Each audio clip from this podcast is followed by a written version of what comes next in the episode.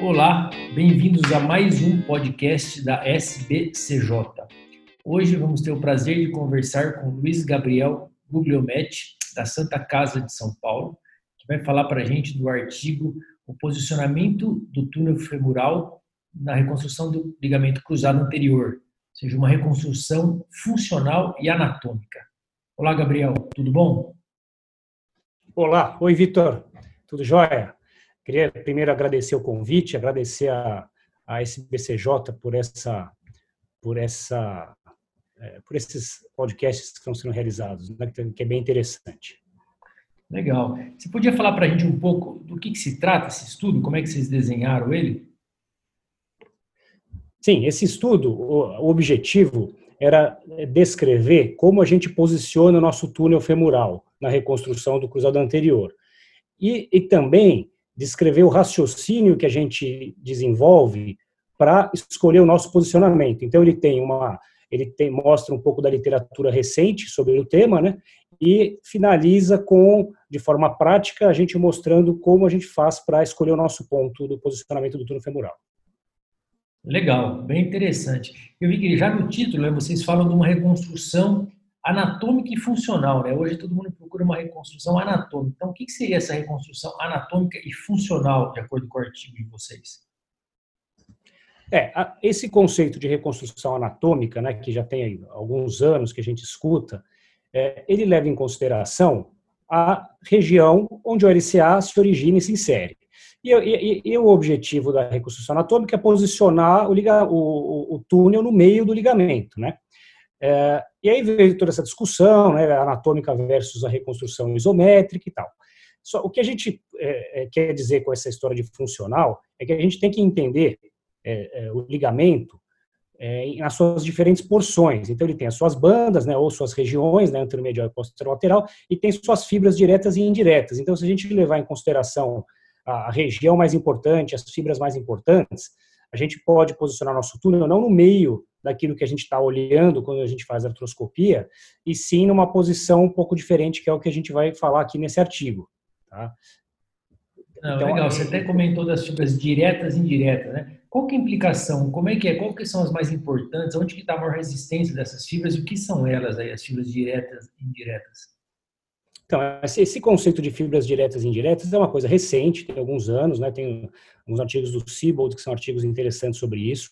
É, e ele mostra o seguinte: as, as diretas são as fibras mais, é, são as mais importantes, né? Onde a tração principal do ligamento né, passa, passa por elas. E as fibras indiretas são fibras de ancoragem. Então, quando a gente olha o ligamento, ali a gente vê uma, ele, ele cobrindo uma região ampla ali do intercôndilo, só que a gente tem as fibras indiretas que são mais é, posteriores, né, pensando no joelho em 90 graus, né, na visão artroscópica, né, são aquelas mais para trás, mais para baixo, e as fibras diretas são aquelas localizadas na crista é, intercondilar femoral lateral, na crista do residente. Então, por isso que existe a crista, porque é uma região que recebe uma maior tensão. Então, essa região é a região do ligamento que tem maior importância. Não, bem legal. Então, acho que é, é ali que teria inserido né, a parte mais forte, porque eu estou entendendo o que você está falando, não estariam as bandas, né? Em relação às bandas, qual que é a importância delas? Qual que seria, então, a mais funcional na visão de vocês do artigo? Então, as bandas, a gente tem a anteromedial e a posterolateral. É, a reconstrução isométrica ela vai, ela acaba reconstruindo mais próxima das, da, da banda anteromedial. Hoje existe essa discussão se realmente é banda ou se é mais a região anteromedial e posterolateral.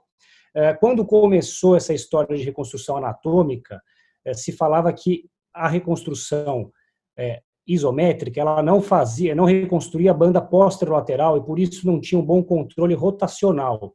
Isso poderia ser uma causa de falha da reconstrução. E aí ficou esse conceito de que a banda posterolateral tem um controle rotacional e a anteromedial tem um controle anteroposterior. O que a gente mostra nesse artigo, né, a gente cita alguns estudos biomecânicos que mostram que a principal banda, tanto para o controle anteroposterior como para o controle rotacional, é a banda anteromedial. E a banda posterolateral, ela é uma banda que tem funções secundárias, né, adicionais para as duas estabilizações. Então, se você faz uma reconstrução e faz só a banda posterolateral, é, você está fazendo um ligamento insuficiente. É, essa, essa banda vai estar tá tensa em extensão, mas na hora que flete o joelho, essa banda está frouxa. Então, é, existem, existe aquela discussão, né, que isso não está no artigo, mas eu vou comentar aqui, de que qual reconstrução rompe mais, né, anatômica ou isométrica, né? É, e tem trabalhos que falam que a reconstrução anatômica rompe mais. Isso é uma coisa que eu não concordo muito bem, porque esses trabalhos eles estão comparando técnica, eles não estão comparando posicionamento. Por que isso? São trabalhos que pegam o que, que o cirurgião fez, ah, fez a reconstrução pela técnica é, anteromedial, ou de fora para dentro, ou transtibial, e compara o índice de ruptura.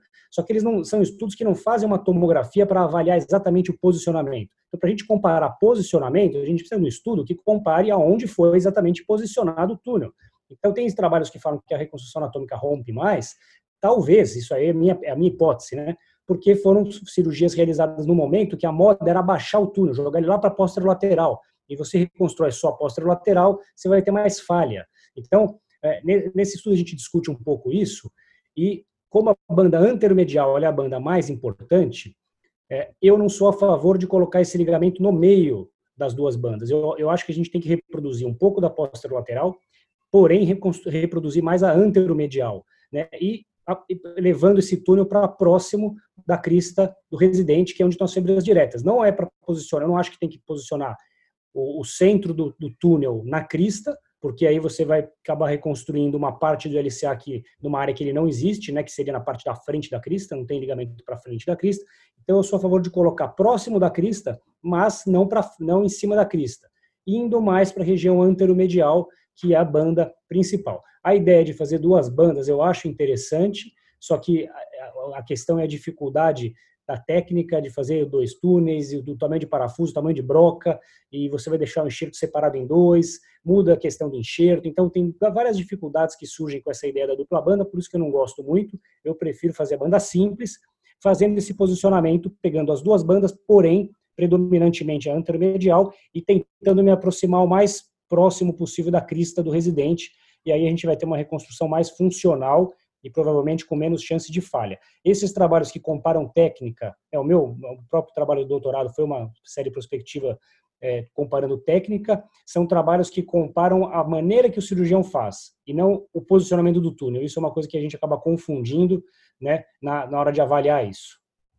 Não, per, perfeito essa colocação, né? Porque esse trabalho até que você citou que rompe mais o anatômico é é aquele banco de dados, né, do estudo da, da Escandinávia. Então é, é, só a técnica, a gente não tem muitos detalhes aonde que foi colocado exatamente, né. Muito interessante. E mesmo que esse conceito aí da banda anteromedial seja mais funcional, né, a gente existe na literatura, a gente vê, você até cita nesse estudo aí, que muita gente ainda defende no meio das duas bandas, né, nessa região central. Você consegue enxergar um pouco por que isso? Qual que é a, a tese desse pessoal que defende no meio das duas bandas? Então, Vitor, isso é tudo é, teórico, né? Porque se a gente for procurar estudo que compara, posicionar entre as duas bandas, um pouco mais para o anteromedial ou posicionar na anteromedial, a gente cai naquilo que eu acabei de falar, que são estudos do, que a gente compara, na verdade, aonde o cirurgião quis colocar o túnel dele, né? E até por tomografia é difícil de definir aonde foi exatamente, porque a anatomia do joelho varia de uma pessoa para outra. Então, isso tudo é teórico, tem estudo biomecânico em cadáver, que compara, né, colocar na anteromedial, colocar na área central.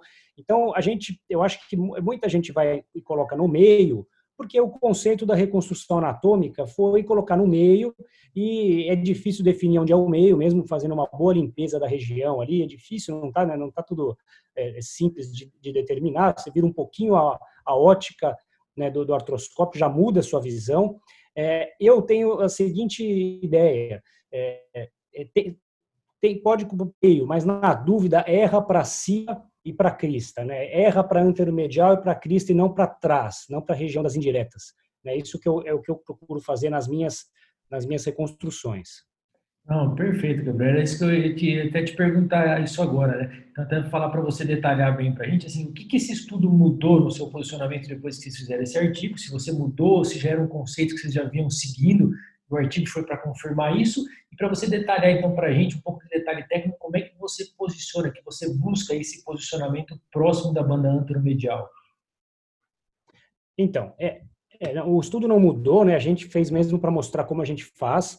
É, e, eu sempre pensei, como é que a gente vai colocar isso no papel, né? porque não dá para escrever, ah, vou um pouquinho mais para cá, um pouquinho mais para lá, e aí esse é o ponto. Então, é, a gente pensou numa forma que é, é, para deixar mais fácil né, para as outras pessoas que lerem é, poderem se basear. Então a gente faz o seguinte: eu identifico inicialmente um meio do ligamento, que seria aquela reconstrução bem, numa, bem no meio do, do fêmur, do LCA.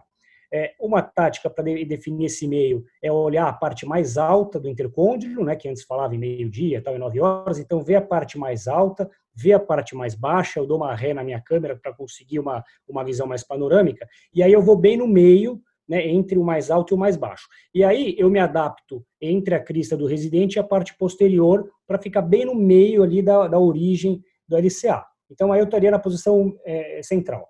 Aí eu pego, a, eu marco sempre com a speak, eu gosto de marcar, é, mesmo de, ou fazendo de fora para dentro ou fazendo transportal, eu gosto de marcar o meu centro com a speak. Então, eu coloco a speak nessa região central, e aí eu faço, eu vou, eu traço uma linha imaginária perpendicular à crista do residente. Então, no, no artigo tem as fotos, né, para ficar mais fácil, mas eu traço uma linha perpendicular a, crista do residente. E aí, nessa linha, eu vou, eu vou em, seguindo essa linha, em direção à crista do residente, eu vou duas pontas de ice peak, que corresponde a mais ou menos 2 a 3 milímetros.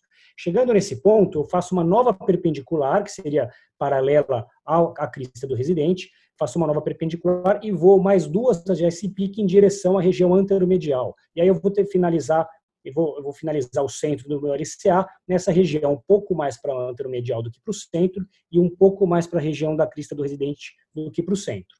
Tá? Então, essa é a forma de, de, eh, de fazer de forma prática. Existe um outro artigo que a gente está tá finalizando agora, vou até dar, um, dar, uma adiantada, que a gente usa como critério a, a cartilagem posterior né, que você está enxergando naquela mais proximal e posterior do côndilo femoral lateral.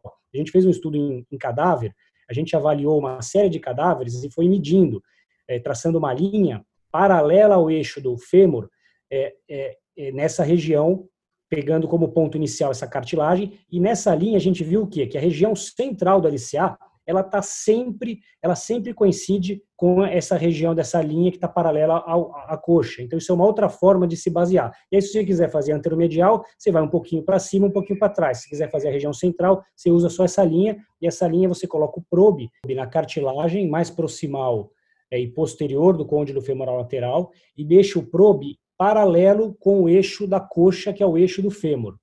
E aí, com essa linha que a gente vê na artroscopia, a gente está traçando, a gente vai ver, ela vai passar exatamente no centro da região do LCA. Né? A maioria dos cadáveres que a gente fez isso, ela passou ou na própria linha ou discretamente acima, coisa de milímetros. Né? Isso foi uma coisa que coincidiu em todos os joelhos que a gente avaliou. Então, esse estudo está em, tá em, tá em fase de publicação.